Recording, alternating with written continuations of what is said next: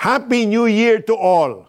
Let's start the new year with a new series that would encourage all of us. Let's begin our series on new ways to enjoy life with Christ. New year, same God. Looking back, marami ang naging excited noong year 2020. Many booked their wedding that year dahil memorable ang wedding date na may number na inuulit. Meron din matagal na naghihintay for 2020 because they felt that it was the best time to start after a decade. But all were shocked by the biggest threat that 2020 brought to the world, the COVID-19 pandemic and the resulting economic crisis. Isa na rito si Chacha. January pa lang, pumutok na ang Bulkang Taal and their barangay was affected by the said calamity. Come March, nandyan ang pag-lockdown ng mga bayan-bayan because of the spread of COVID-19. In spite of these unfortunate incidents, Chacha held on to the Word of God in Psalm 65, verse 11. You crown the year with a bountiful harvest. Even hard pathways overflow with abundance. When everything seemed to be falling apart, she saw God's hand at work in her life.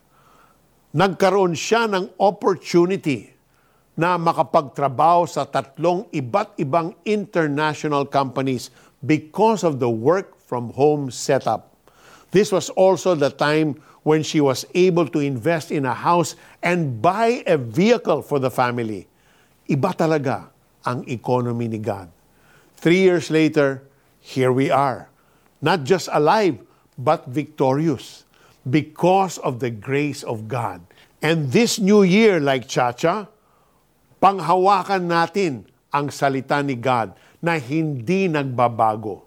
This year, be prepared for a bountiful harvest.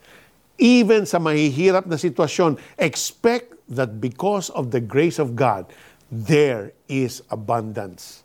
Let's pray. Lord, thank you for your blessings for the past year. And today, I am claiming your promise for a bountiful harvest. Thank you that you are always true to your promise. Hindi ninyo ako pinabayaan ng nagdaan taon. And I know that you will also do greater things this year. I thank you, Lord. I give you back all the glory, praise, and honor. In Jesus' name I pray.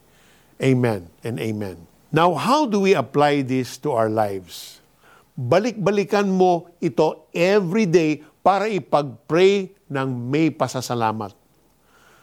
Nag-aani ng marami sa tulong mong ginagawa at saan man magpunta kay masaganang masagana. Awit 65 verse 11. Let's enjoy our life with Christ by expecting blessings from Him this year. Abangan bukas ang continuation ng series natin, New Ways to Enjoy Life with Christ. This is Peter Cairo saying, with God, it is always fresh and new every morning because He is faithful.